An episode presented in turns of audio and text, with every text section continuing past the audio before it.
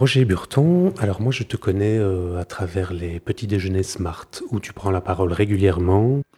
J'ai l'impression que tu as une expertise, en tout cas une expérience. Je crois savoir que tu as été très présent au moment de la plateforme des artistes. C'était avant la fameuse loi 2002, qui fixe un nouveau statut social des artistes. Est-ce qu'on peut juste repartir de là, de ta place, de ton parcours à ce moment-là, comme artiste et comme militant ?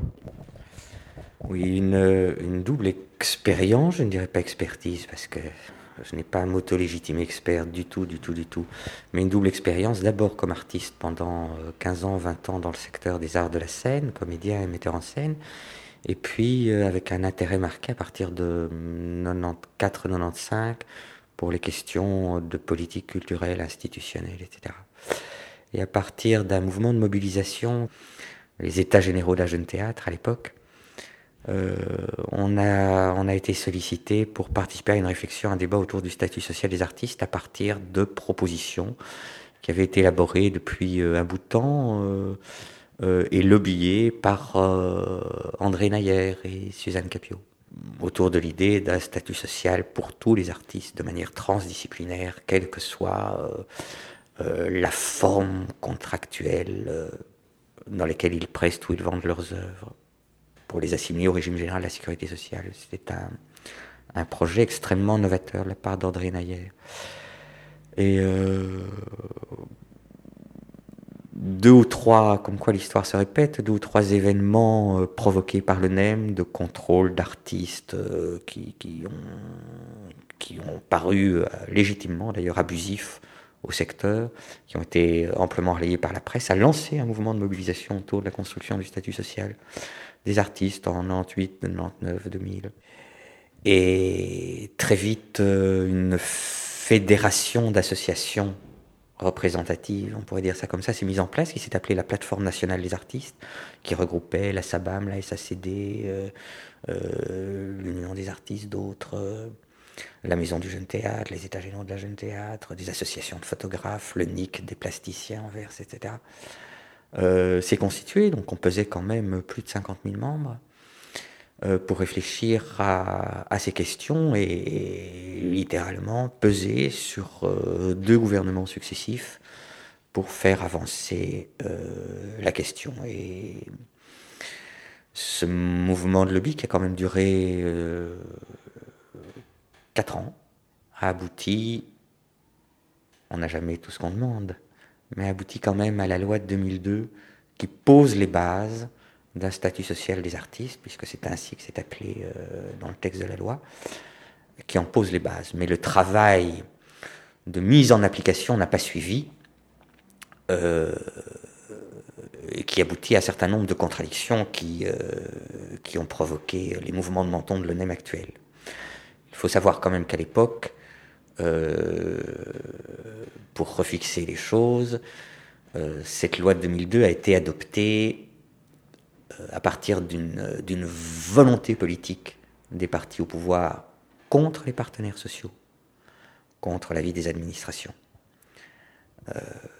Je ne suis pas sûr qu'aujourd'hui le politique ait malheureusement le même courage.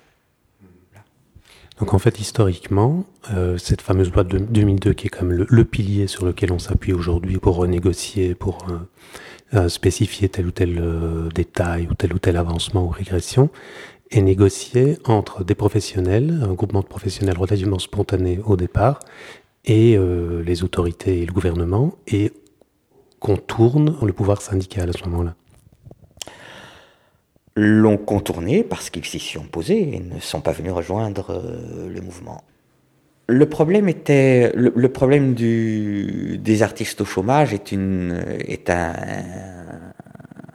vieux problème qui ne gêne pas seulement aux entournures du point de vue strictement budgétaire.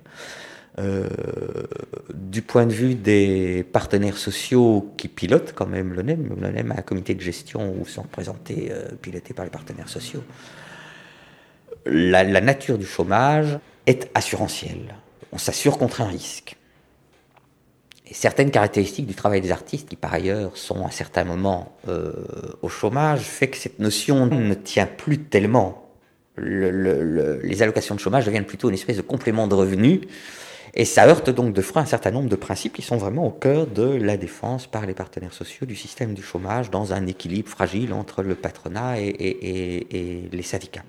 En sachant quand même une chose que peu de gens remarquent ou veulent encore remarquer aujourd'hui, le mouvement syndical, et c'est assez normal, en ce qui concerne les artistes, est plutôt représenté par des gens qui ont des expertises, des compétences, des intérêts dans les secteurs des arts de la scène et de l'audiovisuel. Pourquoi ? Parce que ce sont des secteurs où la notion de contrat de travail, d'entreprise, de relation employé-patron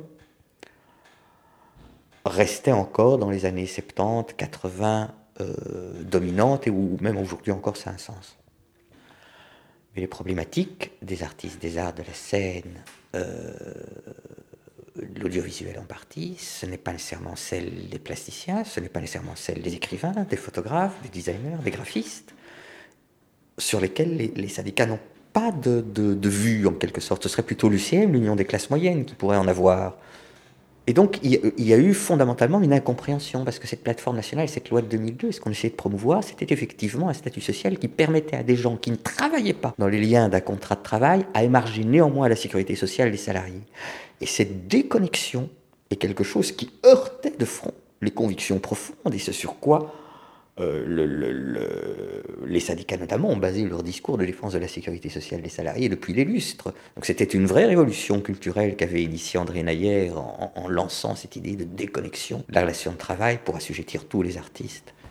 La tension était plutôt de cet ordre-là, et le CNT, le Conseil national du travail où se retrouvent les syndicats et les patrons, se sont opposés à ça. Les syndicats se sont opposés à cette loi de 2002 sur cette base-là. Notamment sur cet argument-là.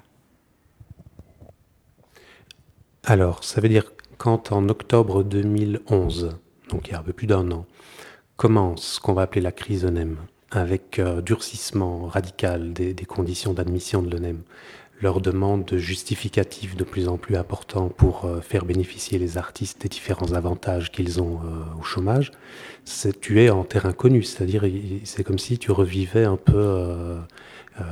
l'histoire, ou bien c'est différent? Comment est-ce que ça se passe pour toi à ce moment-là et comment est-ce que tu réagis? La première chose qui m'est venue à l'esprit quand j'ai découvert ces mouvements de menton de l'ENEM, qui ont été préfigurés cependant par un rapport du Conseil national du travail datant d'un an auparavant, fin 2010 donc, c'est effectivement un petit sentiment de revival, mais surtout la confirmation de ce que les administrations ont la mémoire longue, ont de la suite dans les idées et ont le temps. Cette loi est passée contre la révision, l'ONEM était également contre la loi de 2002, les syndicats étaient contre la loi de 2002, ils ont pris le temps et ils sont revenus à la charge. Là, pour moi, c'est sans ambiguïté. Ils ne voulaient pas de cette loi, ils feront ce qu'ils pourront, aussi loin qu'ils piloteront cette affaire pour le démonter. Et ils l'ont fait de manière extrêmement intelligente. Il y a d'abord eu un avis du Conseil national du travail, à un moment, si vous vous rappelez, où nous n'avions pas de gouvernement. Le NEM n'a pas bougé, il n'y avait pas de gouvernement. Et dès qu'on a su qu'on l'aurait et qui serait au gouvernement, l'ONEM a lâché ses chiens. Ouais, il y a quand même un effet de calendrier là qui n'est pas dû au hasard. Deuxième chose, ils l'ont fait de manière extrêmement intelligente et assez légitimement. La réglementation du chômage n'a pas été adaptée en 2002. Donc les règles spécifiques qui existaient étaient pour la plupart, sauf une, on en parlera, relatives aux artistes de spectacle. Un certain nombre de bureaux de l'ONEM, plutôt dans certains endroits de Wallonie à Bruxelles, ont interprété de manière large la loi, leur réglementation à la lumière de la loi de 2002. D'autres bureaux, en Flandre, à certains endroits de Wallonie, ont continué à appliquer de manière tout aussi rigide la loi avant ou après 2002. Donc on s'est retrouvé au moment où l'ONEM, en fin 2011, a sorti ses circulaires, pas tellement devant un durcissement des positions de l'ONEM, mais sur une position d'harmonisation, dans un premier temps, d'harmonisation des positions de l'ENEM sur la base la plus stricte, qui était déjà appliquée depuis... Et donc il y a eu certains artistes, dans les premiers mois de problèmes avec l'ENEM, il y a un certain nombre d'artistes à Liège, en Flandre, qui disent « c'est gentil, les Bruxellois, vous vous énervez, mais nous on vit ça depuis 5 ans ». Jamais un écrivain n'a pu faire valoir la règle du cachet, jamais un plasticien n'a pu faire, voilà. Vous avez eu la chance de pouvoir le faire, le NEM serre les vis. Ça, c'était le premier temps. Ce qu'il voulait faire, c'était clair. Je pense qu'il voulait peser politiquement pour faire changer la loi. Parce qu'après leur première circulaire, qui visait, et c'est légitime, on n'est pas d'accord, mais c'est légitime, à harmoniser sur les positions légalistes, ils ont commencé à produire circulaire sur circulaire, en tâtonnant et en surfant sur la vague, chasse aux abus, chasse aux chômeurs, etc. Ils ont surfé un peu sur cette vague-là pour justifier leur mouvement de menton. Il faut quand même remarquer que malgré les demandes répétées d'un certain nombre d'associations sur le terrain, le NEM n'a jamais, ni les syndicats, ni l'administration, personne n'a jamais objectivé ces abus, ni quantitativement, ni qualitativement. L'idée d'abus massifs, spécifiques, dû à la loi de 2002, etc., rien n'a jamais été objectivé en la matière. Leur seule base, c'est de dire le nombre de chômeurs artistes, entre guillemets, a doublé en 10 ans, ce qui est beaucoup, relativement à l'augmentation d'autres catégories de population. Et en même temps, c'est assez normal. À partir du moment où on ouvre le régime général de la sécurité sociale à d'autres artistes, que ceux des arts du spectacle, c'est-à-dire les plasticiens, les écrivains. Et quand on sait qu'en Belgique, chaque année, 3500 jeunes diplômés d'une école d'enseignement supérieur artistique est lâchés sur le marché, je suis même étonné qu'il n'y ait pas eu plus qu'un doublement du nombre d'artistes au chômage, et je m'inquiète donc de que sont devenus tous les autres.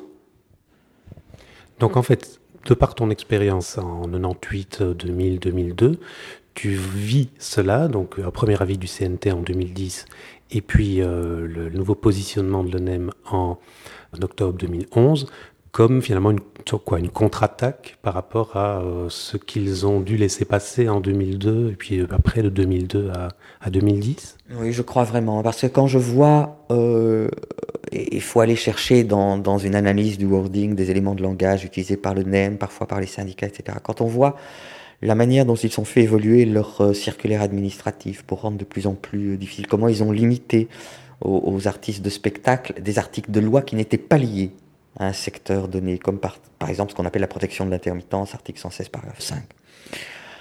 On voit que tout ce qui est visé, c'est systématiquement la partie des artistes qui sont des créateurs, et certainement ceux qui sont des créateurs en dehors de l'audiovisuel et des arts du spectacle. L'écrivain et le plasticien, fondamentalement, ont plutôt une démarche d'indépendant dans la forme de relation de travail que prennent leurs échanges économiques, les photographes, les designers.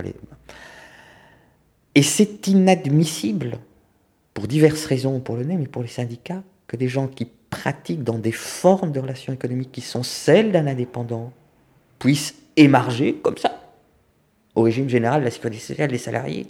Et ils visent à exclure cette catégorie-là. Ils ne savent pas le dire, ils l'ont dit à un moment donné. Ils ont un peu basculé, se rendant compte qu'ils ne pouvaient pas à ce point dire qu'ils ne voulaient pas de certains artistes dans le régime général. Donc ils ont dit tout le monde, mais ils travaillent autrement maintenant, ils essayent de promouvoir des dispositifs qui, de facto, sans le dire, excluront des gens qui ne relèvent pas des formes de travail et des relations économiques qui sont plutôt celles des artistes de spectacle et de l'audiovisuel. Et ça, c'est vraiment un problème conceptuel. Oui, parce qu'il faut donc, peut-être pour vraiment clarifier les choses, prenons un plasticien, un sculpteur, qui réalise une œuvre, et puis qui la vend. Il a la possibilité, depuis 2002, de convertir cette somme qui lui est versée en paiement de son travail en salaire. Et c'est ça qui pose problème à la fois à l'ONEM et au syndicat. En gros, c'est ça. Le mécanisme est un peu plus complexe, mais en gros, c'est ça. C'est expliqué comme ça, ceci dit, la loi l'interdit encore pour le moment. Il faut qu'il y ait une commande d'œuvre et pas la vente d'une œuvre déjà exécutée, donc faisant partie du patrimoine de l'artiste. Mais plus fort encore, le système actuellement permet de devenir son propre commanditaire. Je m'explique, on ne peut pas devenir son propre employeur. Je ne peux pas me signer un contrat de travail. Ça ne fonctionne pas. Mais je suis engagé par Je suis musicien, je fais un solo, je vais donner mon concert. Mon concert sera payé au tarif que je vaux sur le marché pour la prestation, 150, 200, 300, 500 euros pour le soir du concert. Mais j'ai répété 6 mois derrière. Les artistes se sont beaucoup plaints qu'une grosse partie de leur travail n'était jamais rémunérée. Le travail de répétition, de préparation, etc. Bon. Je touche par ailleurs sur la vente d'un disque des droits d'auteur. Via une SBL, via un intermédiaire, ces droits d'auteur sont capitalisés. À un moment donné, ils représentent une somme qui va me permettre de me rémunérer moi-même pour du temps de travail qui n'est pas nécessairement en lien direct avec un donneur d'ordre tiers ou un employeur tiers. Et donc cette capacité des personnes à s'auto-employer, entre guillemets, est ouverte par la loi de 2002. C'est aussi quelque chose qui est difficile à avaler, pas seulement d'ailleurs pour les syndicats ou pour le NEM, mais par exemple pour l'Union des classes moyennes, qui reproche à cette loi de créer des conditions de concurrence déloyale avec les gens qui, eux, ont fait le choix d'entrer dans le régime indépendant, avec les frais d'installation, etc. On pourrait démontrer que c'est faux, mais l'argument est porteur.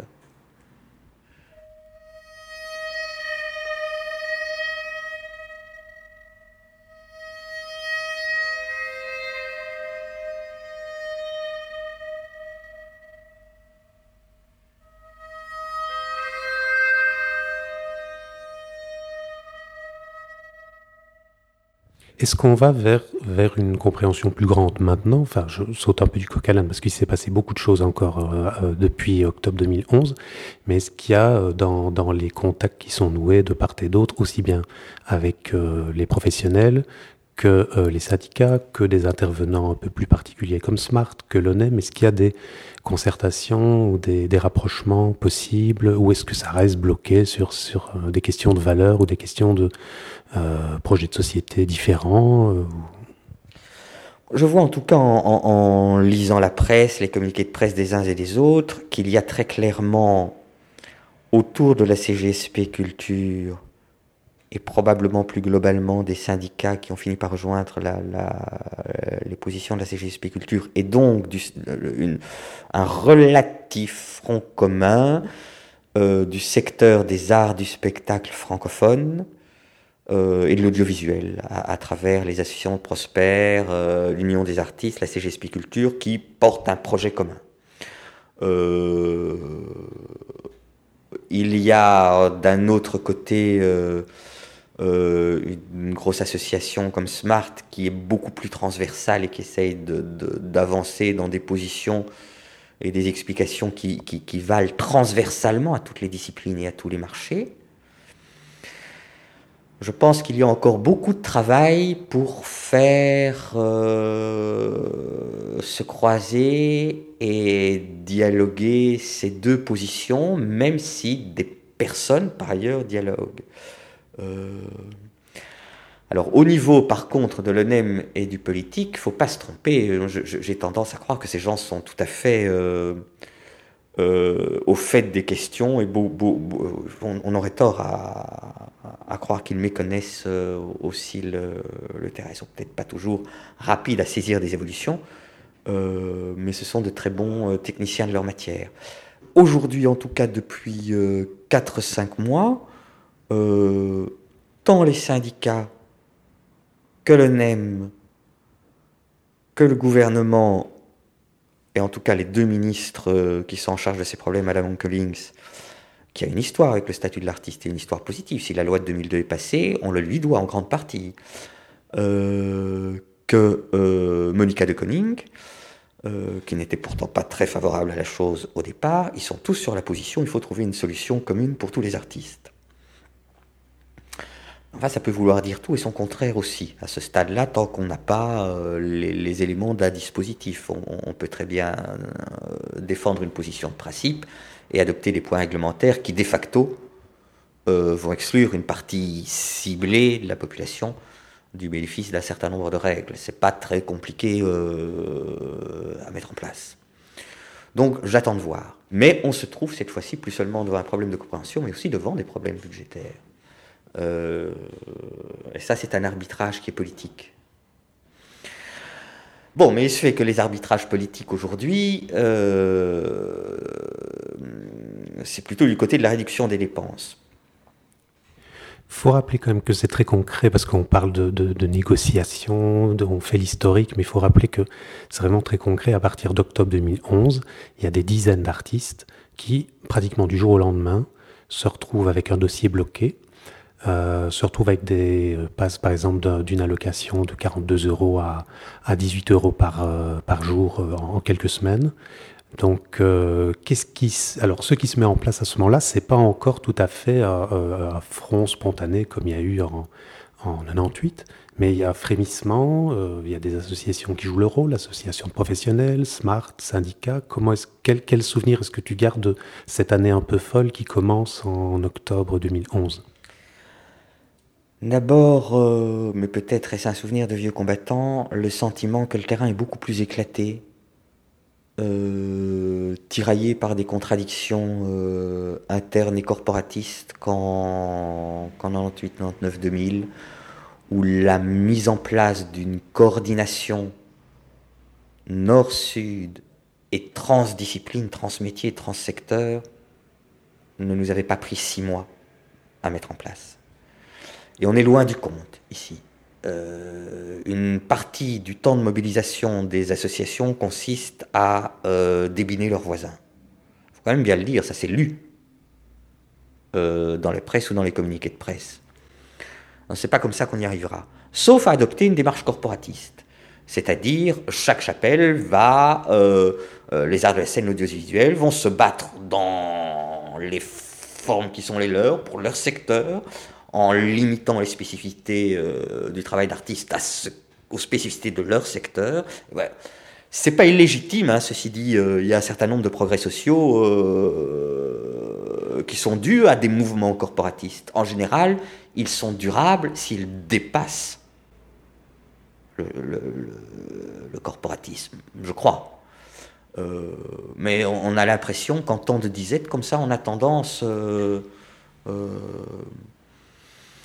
à oublier un peu ces problèmes de solidarité. Mais voilà, ça c'est surtout ce que je constate. Alors oui, ils se sont tous mobilisés, on ne peut pas dire le contraire, il y a eu des articles dans la presse, etc., dans une ambiance générale, où la presse elle-même a d'ailleurs évolué, hein, entre les premiers articles, l'artiste chômeur, bobo et abuseur, qui était vraiment scandaleux il y a 8-10 mois, on en arrive à des articles il y a 15 jours sur peut-être que le statut des artistes pourrait être utile aussi aux maraîchers, à d'autres catégories professionnelles.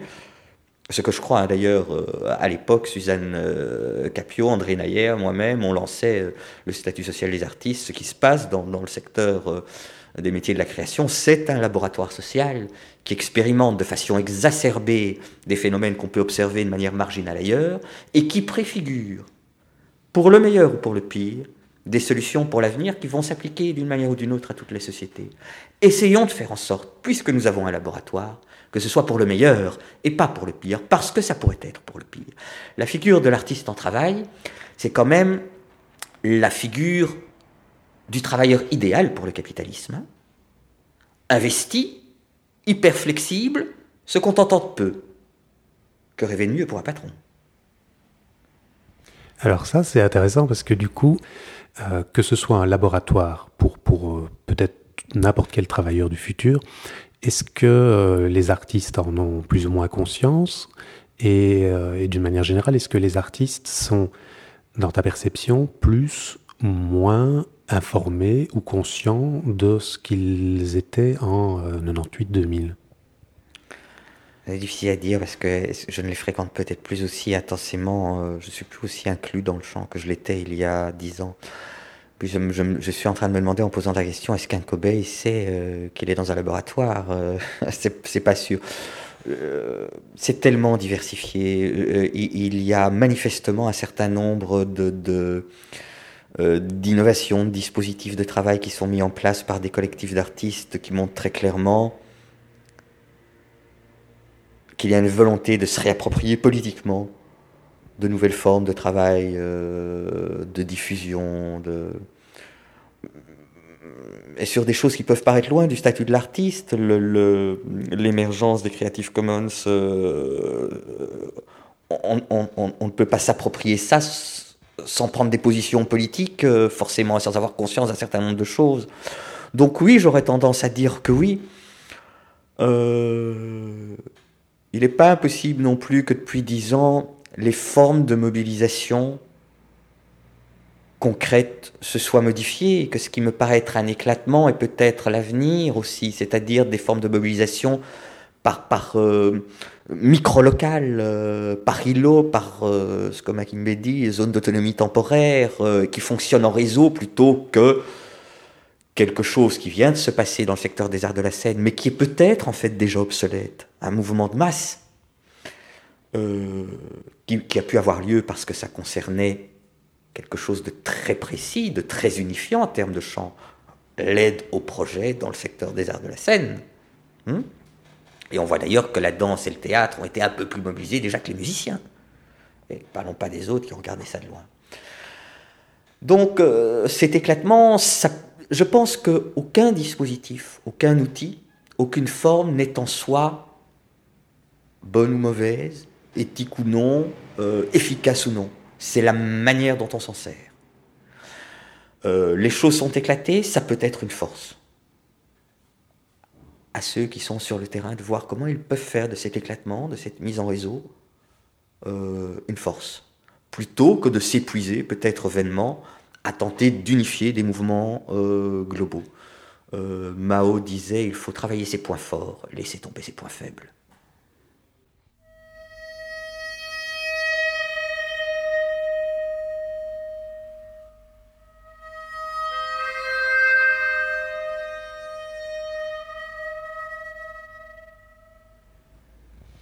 Alors, tout ça dans un contexte de nouvelle législation du chômage à partir du 1er novembre 2012, avec une dégressivité accrue des allocations de chômage.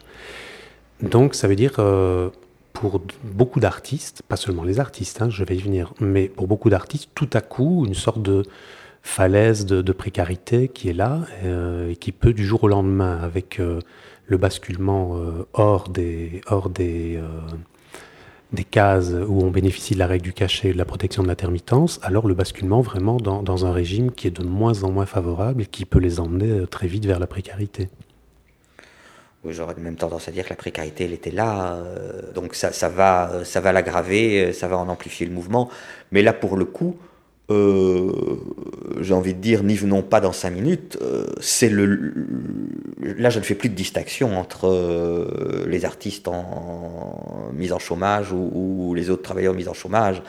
Ce dispositif visant à accroître la dégressivité des allocations de chômage n'a pas d'autre, d'ailleurs ça se trouve dans la déclaration de politique gouvernementale, à la rubrique maîtrise des dépenses et restrictions budgétaires. C'est tout, ça n'a pas d'autre objectif que cela. Ça pourrait éventuellement avoir un sens dans une situation de plein emploi.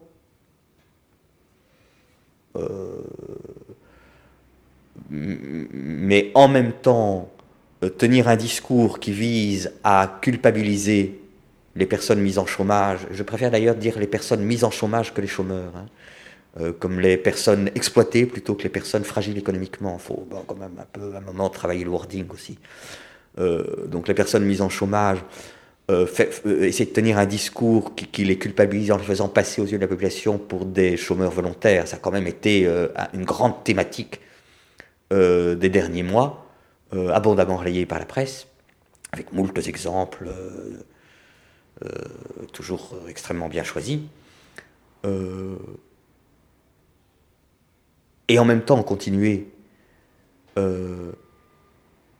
à accroître une pression à la baisse du budget des allocations de chômage à la sécurité sociale, enfin, c'est dément dans la situation en termes d'emploi où on est. Vraiment, c'est dément. Quand on sait que il y a quand même des recettes possibles, on pourrait parler des intérêts notionnels, enfin, s'il faut faire des dépenses, peut-être qu'il faut faire surtout des recettes pour couvrir un certain nombre de dépenses. On a l'impression que ce qui devrait, enfin, la meilleure façon de résister à ça, ce serait effectivement que aussi bien chez les artistes que chez les autres travailleurs ou personnes soumises au chômage, qu'il n'y ait plus de distinction et que chacun voit l'autre un peu comme son reflet, c'est-à-dire qu'il n'y ait plus chez les artistes la volonté de prêcher pour leur chapelle ou leur petite corporation, et qu'il n'y ait plus non plus chez les autres travailleurs cette façon de voir les artistes comme des privilégiés, des gens qui ont un statut particulier, préférentiel, etc. Est-ce que ce n'est pas ça l'enjeu dans les mois qui viennent ? C'est un enjeu, mais croire qu'il va être saisi à bras-le-corps dans les mois qui viennent, c'est un peu utopiste. Ça fait des siècles que notre civilisation distingue le commun des mortels des artistes, pour des tas de raisons. On pourrait relire des bouquins de Bourdieu en la matière, sur la distinction, etc., et sur la figure de l'artiste et compagnie. Il y en a d'autres, des sociologues ont travaillé sur ça, donc c'est quand même très compliqué parce que ça touche à quelque chose qui n'est pas seulement un champ économique. Il y a quelque chose qui est particulièrement choquant en fait pour la plupart des gens, et je dis ça sans aucun mépris, hein. Quelles que soient les difficultés que la plupart des artistes vivent, parce qu'ils vivent très mal, chômage ou pas chômage, je veux dire, c'est vraiment une vie d'enfer. Contrat de courte durée, ça vous exclut du crédit, l'accès à la propriété, enfin, les gens ne s'imaginent pas ce que ça veut dire, hein.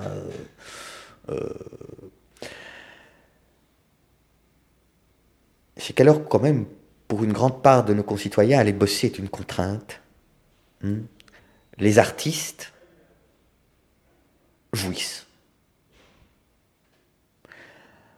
En gros, quand même, ils revendiquent, même si c'est surévalué, je pense que c'est souvent parfois une posture un peu consolatrice, mais ils revendiquent qu'ils font ce qu'ils aiment, qu'ils font ce qu'ils veulent, et qu'ils n'ont à demander l'autorisation à personne. Pour paraphraser Lacan, l'artiste ne s'autorise que de lui-même, et ça le fait jouir. Et ça, dans une situation où la notion de travail, avec sa pénibilité, sa dureté pour un certain nombre d'heures, est quand même perçue comme une contrainte, comme quelque chose de subi. Il y a là quelque chose qui est vécu de manière profondément injuste, inconsciente mais profondément injuste par la plupart. Il n'y a pas de raison de. Et une partie des mouvements de menton de l'ONEM, dans les éléments de langage qu'ils utilisent dans leur argumentation, vise à casser ça. Vous ne pouvez pas avoir le choix. Ah, c'est un problème de société, parce que si je me souviens bien quand même, Marx disait que l'idéal de la société communiste, c'était de pouvoir faire de la boulangerie le matin, d'aller pêcher le soir et de faire de l'art l'après-midi, ou dans l'autre sens. Et que le pire, c'était effectivement, ce qu'il fallait abattre, c'était le salariat subi. Ce que les syndicats feraient bien de se souvenir, les syndicats à gauche, des paroles du père Marx quand même. C'est le salariat subi, le salariat n'est pas l'horizon ultime. De l'émancipation de l'être humain, que je sache. Ceux qui ont déjà eu un patron sur la gueule devraient quand même se souvenir un peu de ce que c'est. Et donc là, il y a quelque chose qui est une fracture lourde et pas facilement résolvable. Pas facilement résolvable. Alors ça apparaît aussi dans les discours des hommes et des femmes politiques. Alors, deux exemples que j'ai relevés dans la presse récemment. Donc, pour rappel, Fadila Laanan, dans un premier temps, supprime une grande partie des budgets consacrés à la jeune création théâtrale. Puis il va y avoir des manifestations, et puis elle va faire machine arrière.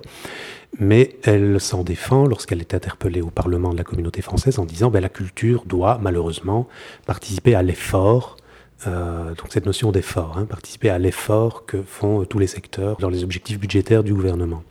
En France, la ministre de la Culture, Aurélie Filippetti, dit exactement la même chose. Je crois le budget culture en France est raboté de 3%. C'est la première fois depuis 10 ans que ça arrive, sous François Hollande. Et elle dit, ben oui, c'est pas parce qu'il y a exception culturelle que la culture ne va pas aussi faire des efforts. Et donc c'est toujours un peu cette notion de faire des efforts. On pense à l'image se serrer la ceinture. On est dans un langage de souffrance, en fait. Oui, je rajouterais, le Portugal vient de se voir supprimer son budget de la culture. Pas réduit, supprimé. Pour 2013, c'est quand même... Oui, les budgets des politiques culturelles ne sont plus sanctuarisés en Europe. Notez que dans les pays où il n'y a pas vraiment de politique culturelle, sinon patrimoniale, comme dans le monde anglo-saxon, en Angleterre, ça ne veut pas dire que la culture y est moins vivace, moins innovante, moins diversifiée. Donc, le problème n'est pas tellement celui de soutenir la culture, le problème est un problème de conception de la société. Est-ce que la population, pas seulement ceux qui peuvent se le payer, peuvent avoir accès à, peuvent participer, peuvent s'investir dans l'enseignement, la santé, la culture? Dans le monde anglo-saxon, c'est chacun tente sa chance. Dans nos sociétés belges, françaises, plus social-démocrate que libéral, en tout cas ce qu'il en reste de la social-démocratie, je dirais même pas de gauche, n'exagérons pas, mais enfin quand même, social-démocratie, ça avait aussi un certain nombre de... La réponse était oui quand même. Ça vaut le coup de se battre pour que chacun puisse être artiste ou accéder à la production, à la diffusion, etc. Ça a été d'ailleurs un des axes majeurs de la politique d'attribution des subventions de la communauté française, contrairement à ce qui se passe du côté néerlandophone, c'est de privilégier ce qu'on a souvent daubé sous le nom de self-saupoudrage, mais de privilégier l'expression d'un maximum de gens dans les secteurs aidés, donc forcément avec des budgets plus restreints per capita. Alors du côté néerlandophone, c'est plutôt à des phénomènes de concentration qu'on a assisté pour donner vraiment les moyens. Mais c'est vieux, vous savez que c'est pas récent du tout, ce discours de la souffrance. Il y a, je crois que c'est du côté de Colbert et Mazarin, où il y a un fameux dialogue où Colbert dit, franchement, Mazarin, écoute, faut trouver de l'argent, là, on n'a plus de sous, Mazarin, il va falloir taxer, lui, Colbert, taxer, on va taxer les riches. Non, tu peux pas taxer les riches, s'il te plaît, on va se retrouver avec des... Enfin, ils vont partir... on va taxer les pauvres, non, les pauvres, il n'y a rien à en tirer. Non, c'est la classe moyenne qu'il faut taxer. Pourquoi ? Parce que la classe moyenne a un peu d'argent, elle a tellement peur de devenir pauvre, qu'elle bossera encore plus quand tu les taxes. Et donc c'est un puits sans fond, c'est une poche sans fond, taxe la classe moyenne. Ça a été observé ici, effectivement, à force de presser cette classe moyenne, tu amplifies le passage de la classe moyenne à une classe paupérisée, et tu abaisses les seuils d'ailleurs. Et ça a un avantage quand même pour le capitalisme financier, qui a en partie dématérialisé ses sources de profit, de pouvoir disposer d'une... dans une vue court-termiste, en tout cas, de pouvoir disposer comme ça d'une masse de travailleurs. Donc tout ça profite effectivement à quelques-uns au détriment des autres. Oui, à une idéologie de la douleur, de la souffrance, de l'effort. On nous le serine depuis des années. Ça continue manifestement à ne pas faire sursauter les foules. Puisqu'au bout du compte, d'élection en élection, la population continue à élire les mêmes. Et là, pour moi, ça, c'est le grand paradoxe. Vraiment, c'est le grand paradoxe. Il y a une chose que, quand on observe, il y a beaucoup d'études qui ont été faites sur le monde des artistes, on observe, grosso modo, que c'est un monde où 5% je me trompe peut-être sur le pourcentage, mais disons une petite minorité d'artistes réussit très bien, et puis une grande majorité d'artistes rament. Mais chacun dans cette majorité qui rame ou qui se situe dans des revenus très moyens, voire précaires, d'une part rêve de faire partie de la minorité qui réussit, et d'autre part, ce rêve parfaitement autonome. Est-ce que ce n'est pas ça qui est en train de se généraliser à la société tout entière, qui passe de la sphère artistique dans la sphère sociale globale ? Si on continue à ne pas vouloir voir et démonter les mécanismes qui ont abouti à ce genre de situation, mais qu'il faudrait quand même nuancer dans le secteur artistique, oui, forcément, ils vont s'étendre au reste de la société, parce que ce sont les mêmes mécanismes qui vont être mis en place. Et d'ailleurs, ça a commencé. Toutes les attaques en France, en Belgique, du patronat sur la flexibilité du travail va dans ce sens-là. L'hyper-compétitivité entre travailleurs, des gens comme Boltanski l'ont dit, la promotion du management par projet. C'est même pas ça va arriver, c'est arrivé. Malheureusement, là, je suis pas très obsédé, c'est arrivé. Par contre, qu'on cesse de croire, et là, les artistes devraient peut-être être un peu plus au fait de la chose, hein. On veut interpréter Shakespeare, mais on a des difficultés parfois à analyser ses propres conditions de travail. Il y a un tel fantasme de l'autonomie, hein, une telle difficulté pour un artiste à concevoir qu'une part de son expression est déterminée par les conditions de travail socio-économiques. Et ce n'est pas une analyse artistique, on peut le démontrer. Plus personne ne monte du Shakespeare avec 25 personnes sur le plateau, parce que c'est impayable 25 personnes sur le plateau. Et donc on monte quoi ? Des pièces à 2-3 personnages. Mais quand on monte des pièces à 2-3 personnages, on est plutôt dans le drame bourgeois que dans le Theatrum Mundi, etc. etc. Donc... tout un basculement de la programmation vers des formes esthétiques données aujourd'hui dans le théâtre est déterminé en partie par les conditions. Enfin, il faut même pas être marxiste pour le dire, quoi. Et ça, trop peu d'artistes en ont conscience ? Ils n'ont pas envie de le voir. Je ne sais pas s'ils en ont pas conscience. Mais ils ne veulent pas le voir parce que c'est désagréable à se voir, parce qu'on a peu de prise sur ça. Par contre, il y en a qui le voient très bien, croyez-moi. Ce sont les détenteurs des moyens de production, les patrons des théâtres, les centres. Eux le savent très bien, eux le savent. Et le manipulent, très clairement. Je pose une dernière question globale pour rassembler un peu tous les fils.